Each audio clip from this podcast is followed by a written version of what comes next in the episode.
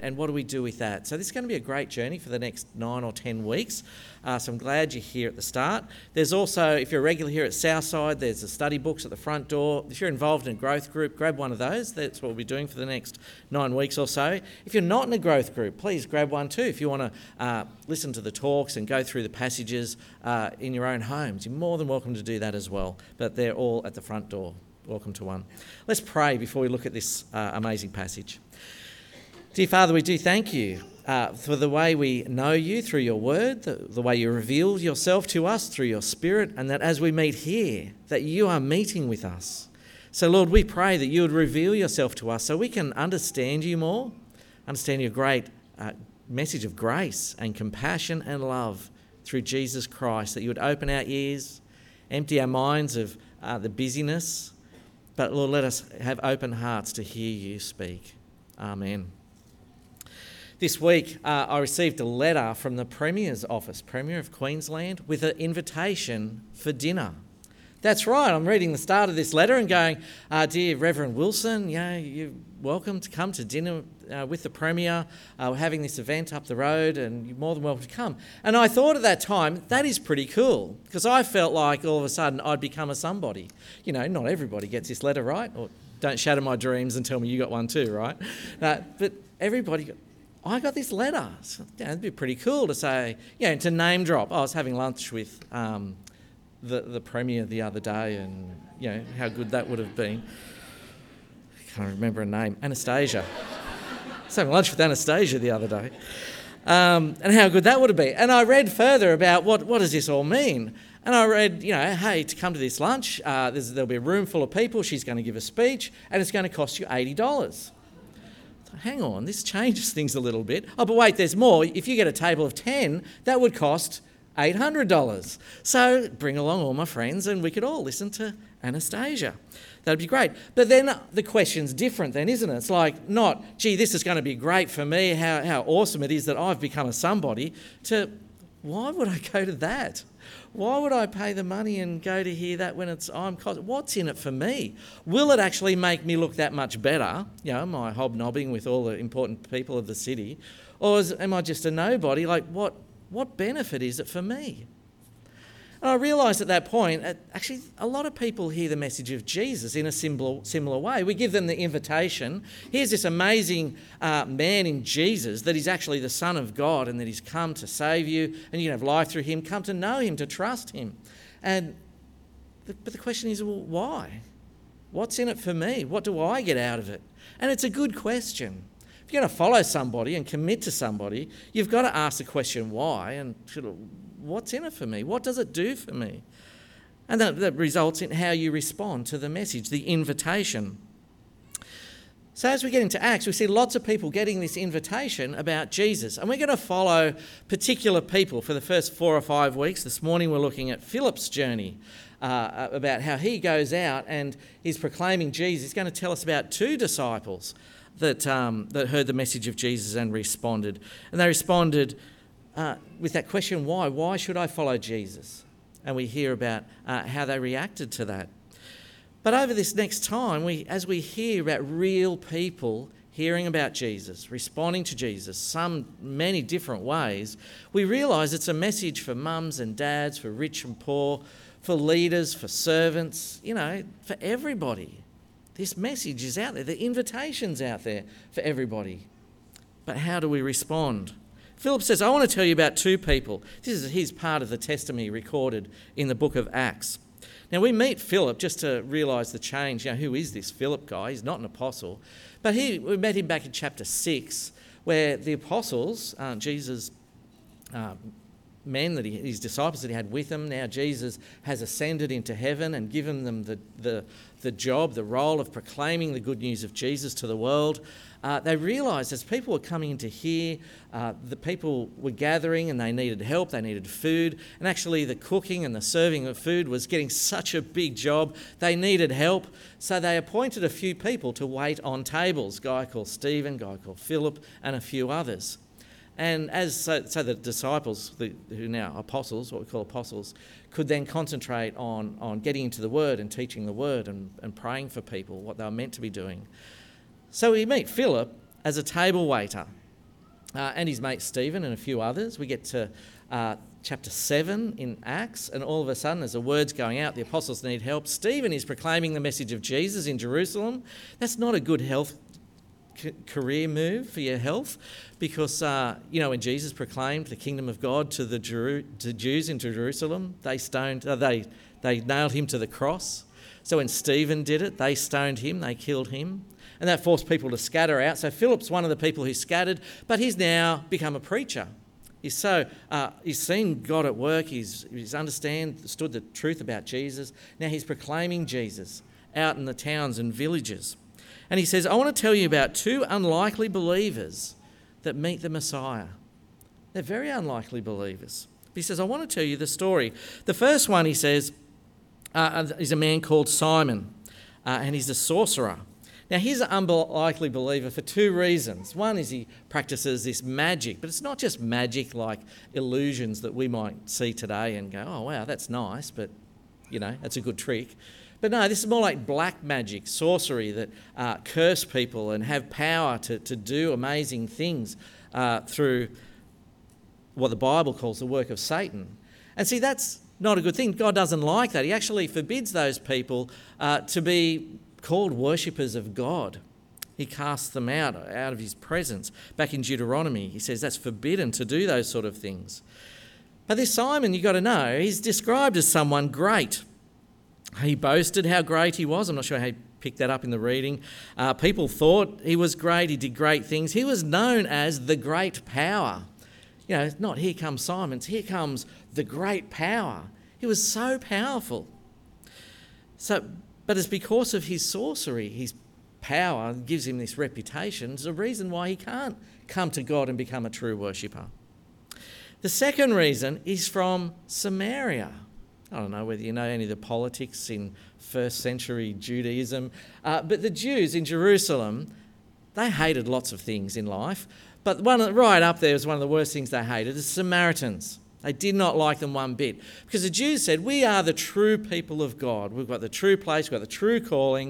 You know, we've got the holy mountain, we've got the holy city in Jerusalem, we've got the holy temple. We are the true people. The Samaritans said, No, no, we're also the true people. We have the message of Moses in the Old Testament. We have that. We're the true people as well. The Jews got in such an uproar, they said, No, you're not even allowed to go near the temple. You're not a true worshipper of God. So they built their own uh, holy city and their own holy temple to try and be these true worshippers. You, you, feel the tension when, if you know the story when Jesus met the woman at the well, she was a Samaritan. She asked a question Where is the right place to worship? Is it in Jerusalem? Is it our place? What's going on? So there's confusion. Are these people in or out? As far as the Jews are concerned, they're out. They're not going to be believers. You've picked this up in the reading when we're here. Philip proclaiming the good news to the Samaritans. Many believe. And then we see in verse 14, he says, When the apostles in Jerusalem heard that Samaria had accepted the word of God, what did they do? Did they rejoice? Praise God that even the Samaritans believe. No, it says they sent Peter and John. So we've got to check this out ourselves. This is so unbelievable. Samaritans believing in Jesus and being a part of the family, we need to see it for ourselves and check this out. This is how far it is for a Samaritan to be understood as, as somebody in God's family. So we meet Simon, he's a sorcerer from Samaria. Things going against him. According to the law, he can never be a true worshipper. But when he heard the message of Jesus, and it specifically says uh, Philip proclaimed that Jesus was the Messiah, because they had a good understanding of the Messiah from uh, they had the scriptures of Moses going, you know, there's going to be someone greater, God's man, God's leader's going to come. Look out for him. Uh, and he, that in combined, he sees the miracles that Philip is doing, and then the uh, disciples are doing. You know, they're healing people, they're casting out evil spirits. And he goes, Wow, I'm great. He's, he's the great one, Simon. But I can see this Messiah, Jesus that you talk about, he's even greater. So he says, I want to believe. I want to be baptized. Baptism just meaning I'm no longer on the outside. I'm, I'm a part of the family now. It's a sign that I believe in Jesus and I'm part of the family. I want to be baptized. So I want to be a part of this. Now, if we stop the story there, it's a great story, isn't it? Jesus going out, the message of Jesus, people being changed, transformed, uh, giving up their old ways and living for Him and having eternal life. That would be great. But even Philip says there's more to this story that's going on. When Simon sees Peter and John laying hands, giving people the Holy Spirit, we're not sure exactly what's going on there, but there must have been some outward sign when God's entering the people themselves. You know, it's, it's an amazing thing, and something must have been really noticeable for Simon to go, wow, that is really cool. That God Himself's entering people through the Holy Spirit that a holy God would enter sinners like that. Simon says, That's so good. This is why I want to follow Jesus. This is, this is the crunch. I want to follow Jesus, and this is where his true colours come out. This is why. The great power, called Simon, can use Jesus to become even greater. This is what I'm in it for. I want to look even more greater, more powerful. So he goes to the apostles um, can I have this? How can I get this power to give the Holy Spirit, just like you guys? How can I do it? He says, You know, I'm willing to pay. How much money do you want? He goes, It's not about money. Keep your money. Says, oh, I know how it works. Uh, let me put in a donation and then you can give me the Holy Spirit. That's how it works. No, no, that's not how it works. Oh, okay. Do you want money in a bag left at your front door? I'm willing to pay for this gift. He really wants this gift. Yes, I'm embellishing the story, but you can feel the heart of the story. He says, I really want this because this is going to make me a somebody, the great, even greater if I can get this. They said, No, there's serious issues going on here. Now, we need to recognise that this is not just an issue for Simon the sorcerer. He's not the first person to do this. Even the disciples themselves had experienced this same sort of heart desire. What can I get out of Jesus? He can make me great. He can make me better. You might remember the story, uh, it's in Mark 10 if you want to read it sometime, where the disciples were talking to Jesus. James and John, sons of Zebedee, come to Jesus. They say, Teacher, they said, we, we want you to do something uh, for us, whatever we ask. And you know that's always going to be a dangerous question. So Jesus says, What is it you want me to do? He asked. They replied, Let one of us sit at your right and the other at your left in your glory. Now, to sit the right and the left, they're, they're the important seats. You know, the saying, uh, He's my right hand man, you know, that sort of saying. It means they're the most important to me, they're critical to me. So we want to be your right hand man and your left hand man. We want to be right up there because we see you're great and we want, we want to bounce off that and become great with you. Jesus replies, You don't know what you're talking about. You don't know what you're asking. The other disciples, they're not innocent either. They're dirty because they didn't think of it first. So they go, Man, we wanted, we wanted great seats with Jesus at the banquet table as well. We want to bounce off Jesus to become great. They all wanted to use Jesus in some sort of way to make themselves greater on this earth, more status. This is who I am. This is what I want out of Jesus. But we do it too, don't we? I mean, surely we're all guilty of this. In our prayers, we notice, uh, Dear God, you know, help me out with this. God, if I could just have this, if you could give this for me, th- this will work out. And the bigger the request, the bigger we ask God, you know, dear Heavenly Father, gracious and merciful, holy God, you know, I'm sure God's thinking, oh, here goes. He's the big one coming now. He's buttering me up. God, give me this great job. You know, if I had more money, I'd be able to do all these things. If I had better family, you know, give me the perfect family. Give me this and that, and I'll be better, and I'll live for you. And you make promises. Then, if I had a better job, I'd be able to give more work to the work of your kingdom, and I'll be able to serve you more in different. We try and do a deal with God, but at the end of the day, it's all about trying to make us greater. At the end of the day, whether it's Simon, whether it's the disciples, whether it's us Jesus is no longer our Messiah, our Lord, but he's our servant. Jesus is my servant because he's there to make me better. Why else would I be a Christian? This is why I follow Jesus because it's making me look better, it's making me be better, more successful. This is what it's all about.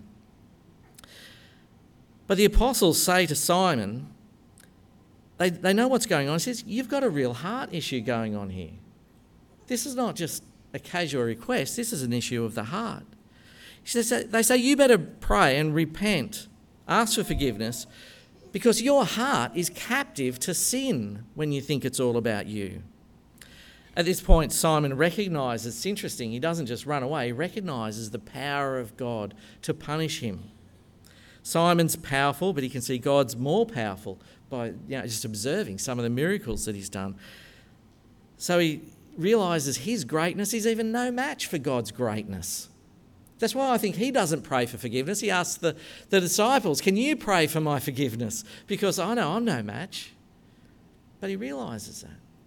We get to the end of the story of Simon the sorcerer. Proclaimed Jesus, believed, was even baptized. But then why? Why am I doing this? To make me great. Jesus, my servant, was his attitude. And that ends there. It's all about me, according to him.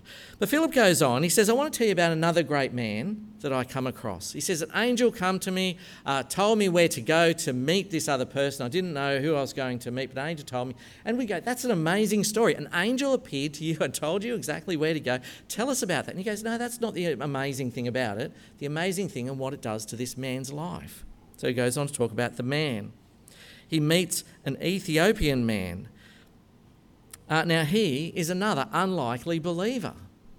Really unlikely. Can God change this guy's heart?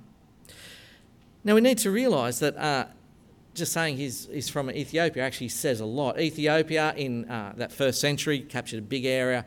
It's more along the lines of Sudan and South Sudan, and historians tell us one of the wealthiest areas in that first century. They were a rich nation.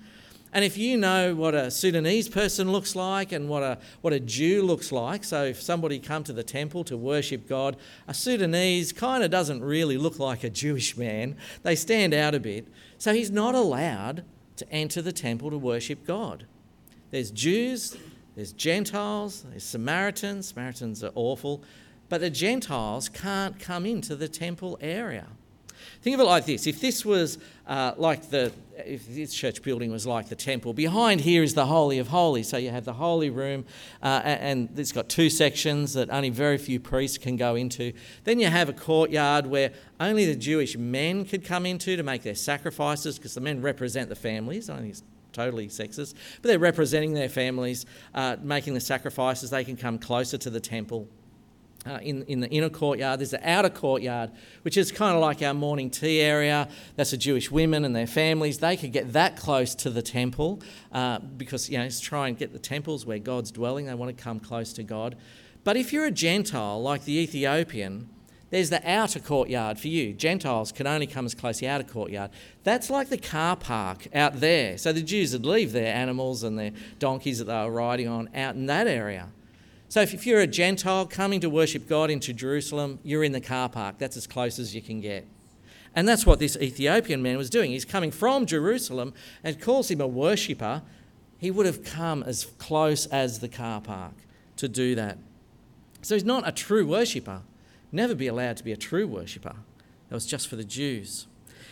But there's a second reason he's a eunuch, uh, which simply means he's unable to father children, you can Google more if you want to know more information about that. Unable to have children. He says in Deuteronomy that, that they can never be a true worshipper. Eunuchs, they're, they're, they're not formed right or they're, they're not right, they're not allowed. So, again, for a second reason, we're told he's not allowed to be a true worshipper. He's got to be at arm's length for that sort of thing. Uh, to be a worshipper. Even though he tried to go to the temple, it says you know, he's a worshipper of God, can never be a true worship according to the Jews. But this man was great as well. Says he's an important uh, official. We see that when he wants to stop stop his chariot, he just says stop, and the men that's carrying it or the, the, the horses guiding the horses, they just stop immediately. Like he gives orders. He is an important official. He's in charge of the treasury of a rich country. So you know, he's got lots of power and influence and wealth in his control. Uh, he works for the, the department of the Queen. Uh, so he's like a minister in the government, uh, which explains why he's a eunuch to, to have that responsibility with the queen's household, the women of the, of the palace, in a sense, that that's his role. So there's lots of responsibility for him as well, that he's a great man. But he's reading about another great man. He's going along in his chariot. It's a long journey. He's reading uh, bits. So he's reading Isaiah and he's up to the section around chapter 53. But you can imagine if you're riding on a long journey, you're not just going to read those just a few verses, are you? You're going to read slabs. It's a long journey. It's not like he's got his iPad to play games on, so he's reading these scrolls and scriptures. You know, it's kind of this what I'm going to learn about God on this journey. So you can imagine that he'd be reading more than these few verses that are quoted. We, we use this saying when we uh, critique our Bible talks um, before a Sunday when we do that, that there's always something in the talk that's got us, there's something in the passage that usually smacks us in the face. It's the punch of the passage. You know, what is it? I think the few verses that is quoted there is the punch, it's the smack. And when you read it by itself without the context, it's kind of like, oh yeah, somebody's suffering and humiliated but you don't get the full story unless you get read around it. What's going on in chapter 52 of Isaiah? This is where he asks Philip for help. Explain to me what's going on here. And if you know, it says Philip explained it, and I could imagine it would go something like this. Look at chapter 52. Look what it says about this person. It says, God calls him my servant. What does that mean to be God's servant? His special, chosen, handpicked servant. He says he will be highly exalted, not just exalted. So, exalted, the more exalted you are, the more um, authority you have, the position of status you have. So, you know, you could have a throne that's on the floor. Sitting on a throne is good, but if you're a throne up on the stage or a higher stage, means more authority you've got. The servant of God's is highly exalted, so high, he says he's going to shut the mouths of kings. Kings on their thrones. He's much higher than them, so much more authority. He is what they're calling the Messiah, The term we heard back uh, from Philip preaching to, to uh, Simon. The Messiah, the Lord, God's chosen leader. He's going, yeah, I understand. This is guy's a man in ranks, he's in governments, he knows what he's talking about. This guy's highly exalted, servant of God. He deserves to be praised. He deserves to be followed, this God's man. Yet, with that in context, then we read verse 32 in Acts, where it said, He was led like a sheep to the slaughter. This man in authority he's now humbling himself. He's given up that authority to be like a sheep to the slaughter. As a lamb before the shearer is silent, he did not open his mouth. But this is the one that shuts the mouths of kings. In his humiliation, he was deprived of justice. Who can speak of his descendants? For his life was taken from the earth. See, this is the punch. This is the smack across the face when you realise what's going on here. Because the Ethiopian, looking through his eyes, he'd be saying, No, this one, this Messiah, Jesus, uh, Jesus, God's man, he should be the one slaughtering others. He should be the one humiliating others. He should be the one taking others' lives from the earth. But then Philip explains the good news it says about Jesus. He says, Keep reading. Yes, this one of authority gave up all those rights of authority to suffer that. But also read uh, in Isaiah 53. He says, After suffering, he will see the light of day again. He's not going to stay dead, he's going to be raised from the dead. That's what happened to Jesus. It also talks about the righteous servant will justify many. That's what Jesus did in his death, resurrection, justified the, those on the outside. It also says he'll bear their iniquities, he'll bear their sin. The sin that was keeping them out deserved punishment. Jesus gave up his position to take their punishment. He says, You know what this means? You know what this means? for somebody like a, the Ethiopian eunuch. Jesus, the great Messiah, the Lord, gave up his greatness before the pun- for others. So he took on the punishment, he took on the rejection for your sin. So you don't have to be rejected and punished anymore. There's no more sitting in the car park. You don't have to do that anymore. He's taken that restriction away. He says, Believe this, Jesus, and you're a true worshipper as well. You're a part of the family. You can come near to God. You will be a true worshipper if you trust in Jesus. How does the Ethiopian respond? It's like, look, there's some water. Why shouldn't I be baptized? Baptism again, the symbol of no longer on the outside, I'm on the inside. I'm a part of the family. The sign, let me be baptized. I want to follow this guy. I want to submit to him. See, this man in his greatness He was far from God, even though he was seeking, but yet now, through Jesus, he has a life of rejoicing. He goes off rejoicing, we're told, because he's now on the inside. When he asks the question, why? Why should I do this? He can see there's something much greater going on than it's just my greatness. It's about the greatness of the Messiah, isn't it? The greatness of Him. He says, What's in it for me? He says, Well, Jesus welcomed me into the family. What more do I want? That's all my, I dream of to be in God's family. See, if we read through a bit more of Isaiah, which I'm sure he would have been doing, he would have read Isaiah 25, where God talks about a great banquet table. And talk about the banquet table in heaven. This is going to be meats of all kind, you know, the best wines, and we're going to be there at the wedding banquet. Uh, what uh, Revelation refers to it as a great wedding banquet, uh, where Jesus comes take his bride, the church. But there'll be plenty of food there, good times. But only God's people are going to be there at this wedding banquet. And he's saying, you know who's going to be there? God's at the head of the table. The last person you'd expect is an Ethiopian eunuch will be at the wedding table, the great banquet for eternity with God Himself. I'm not sure whether you've been following the US election recently. If you're looking for some light news, it's always a good uh, read. But from there, we see, I, I did notice, because uh, you know how they have the big performances and the big stadiums, they come at a cost. They have big fundraising rallies as well if you want to uh, help their cause. So, a little bit earlier in the year, they all had their fundraising rallies to raise money. They gave you the opportunity to sit at the table of Hillary Clinton. So you could go, you could pay money to sit on an outer table to hear Hillary Clinton speak, tell, share her story, but you could pay more to sit at her table. How much do you reckon it's worth to sit at the table of Hillary Clinton? It's going to cost you $100,000, American dollars at that, $100,000. Donald Trump's not that cheap, as you know. Uh, to sit at his table, you can go and pay less if you want just to be in the same room as him, but to sit at his table, it's going to cost you $225,000 to say, I sat at the table with Donald Trump. You can't touch his hair, you can't touch his coat even, but I sat at the table with Donald Trump, 225,000. There is one more expensive, and that is if you want to go to a Hillary Clinton fundraising dinner, you could sit on the outskirts and pay a bit. You could sit with Hillary, pay 100,000, but you could sit with someone else and pay more. You could sit at George Clooney's table. That'd be better than Hillary, wouldn't it? It's George Clooney's table.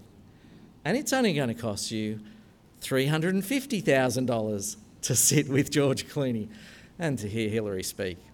But it comes at a cost. If you want to be with famous people, big name people, it comes at a cost. And in a sense, to be sitting at God's table, what's that going to cost? This is God of the universe, creator and sustainer of the universe, powerful, could do anything just like that. What's it going to cost to sit at God's table? Simon says, How much? I want to be with God because I want to look great. How good would it be to drop, you know, I was having a chat with God the other day and, you know, doing that. And, and uh, for him to look good, how much is it going to cost? Let me pay. I want to pay. And the apostle says, You haven't got enough money to pay for this. On your way. But you can imagine the Ethiopian gets his invitation to the banquet with God's table. He reads, opens it up, just like I open up my letter. He goes, you know, here's, here's the invitation to sit at God's table, the great banquet for all of eternity. He's going, Great, this is fantastic. But I'm an Ethiopian, I'm a Gentile, I'm a eunuch. I guess I'll get my food, but I'll be out in the car park. That's as close as I get. I'm out in the car park. But no, he reads further and he says, The price for your seat at the table has been paid in full. Somebody's paid the price? Who, who would do that? Reads on further God's own Son, Jesus, who gave his life so you can sit at the table. He gave up his seat at the table. Jesus, who deserved every bit to sit at this table because he's the Son of God, holy and righteous, gave up his seat for an Ethiopian eunuch to be at the table with God. Through Jesus' death and resurrection, makes, makes him righteous to sit there. See, the message goes out. We see the disciples, they're proclaiming Jesus. This is the good news of grace. You no you weren't a true worshipper, but now you are through Jesus Christ. Follow him, trust him. Are you going to accept him as someone greater, or are you going to make him your servant? Is Jesus your Messiah, your Lord, but the one who's given you the seat at his own cost? Or are you going to expect him to be your servant and to make you even greater? Is it all about you? Or all about him? Will you accept and trust Jesus because of his greatness? Because he's the one worthy to be called the Messiah and Lord, the one who suffered so you can have the glory in eternity. It's the message that people respond differently. But I suppose I want to challenge you. Why do you follow Jesus? You've got to ask the question why would I give up my life? Why would I put my, line, my life on the line? Because of your greatness? Because of his greatness? Philip said he's much greater. Much better reason. Follow him for his greatness. Let's pray. Dear Father, I thank you for your grace upon us. Lord, we know in our hearts that, that we are not worthy of being with you. When we consider what a holy, great God looks like, and to be in your presence, to be sitting at your table, that we are certainly not worthy, that we would expect to be sitting out the car park or even further away. So, Lord, we just awe and wonder at why you gave yourself up for us, that your love for us just blows our mind, that you would give up your seat, that you would die the death, that you would take the rejection that we deserved so we can sit at the table. Lord, thank you for opening your arms to us as sinners. Lord, I pray for each of us that you know where our hearts are on our, our own journey, the own reasons why we follow you, whether it's for our own benefits, whether we think of you as, as our servant, that we want you to make us great. Lord, we want you to, to work on our hearts, that you would use your Holy Spirit, Lord, to change us, to speak to us, to transform us into your children that, that worship you and adore you and you alone. There's nothing about us, all about you and your grace and the great message of uh, the cross on our lives. Lord, we pray for us as a church, we pray for us as a community that we might proclaim this great news, that many people might believe, that many people might be at that wedding banquet table uh, for heaven and eternity. Lord, use us in that journey. We pray in Jesus' name. Amen.